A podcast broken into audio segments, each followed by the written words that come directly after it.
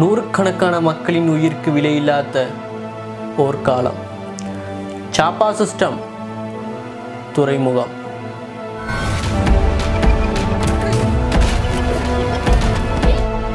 இன்மை நின்னாத தீயாதனின் இன்மையே இன்மையின் இன்னாதது welcome back Eric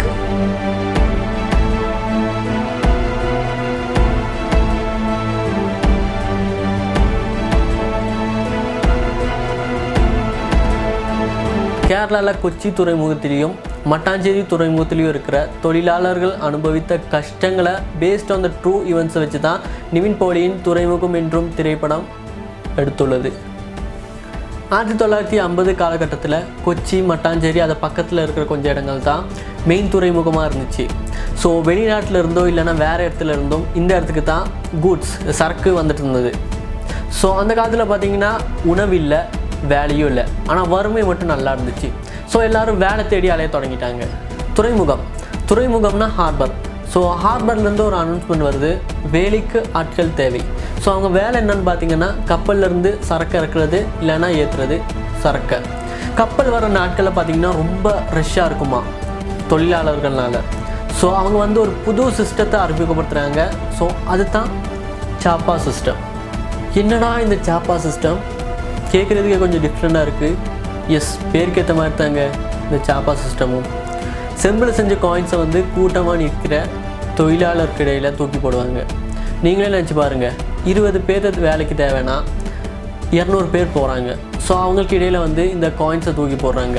யாருக்கு அந்த காயின்ஸ் கிடைக்குதோ அவனுக்கு தான் அங்கே வேலை. அவனுக்கு சாப்பாடு போடணுன்னா வேலை வேணும்.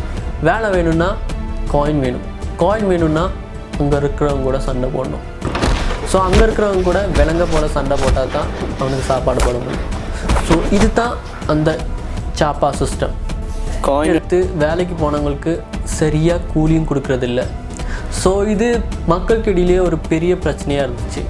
அண்ட் அது மட்டும் இல்லாமல் போலீஸ் வராங்க ஒரு மூணு பேர்த்த ஷூட் பண்ணுறாங்க அவங்க வந்து இறந்து போகிறாங்க ஸோ இதனாலேயே மக்களுக்கு வந்து ரொம்ப கோபம் வருது. அவங்க வந்து போராட்டம் பண்ணுறாங்க ஆயிரத்தி தொள்ளாயிரத்தி ஐம்பத்தி மூணு மக்களும் தொழிலாளர்களும் சேர்ந்து ஒரு மிகப்பெரிய போராட்டம் பண்ணுறாங்க ஸோ இந்த போராட்டம் தான் கொச்சியில் நடந்த ஃபஸ்ட்டு போராட்டம்.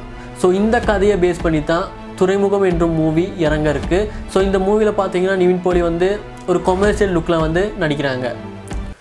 ஸோ இந்த வீடியோ பிடிச்சிருந்தா லைக் கமெண்ட் பண்ணுங்கள் ஸோ உங்கள் கமெண்ட்ஸ் வந்து நெகட்டிவோ பாசிட்டிவோ பெஸ்ட்டாக இருந்துச்சுன்னா அடுத்த வீடியோவில் ஷவுட் அவுட் இருக்குது அண்ட் என் இன்ஸ்டாகிராம் ஐடி எரிக் கார்லோஸ் கண்டிப்பாக ஃபாலோ பண்ணுங்கள் ஸோ சைனிங் ஆஃப் பாய்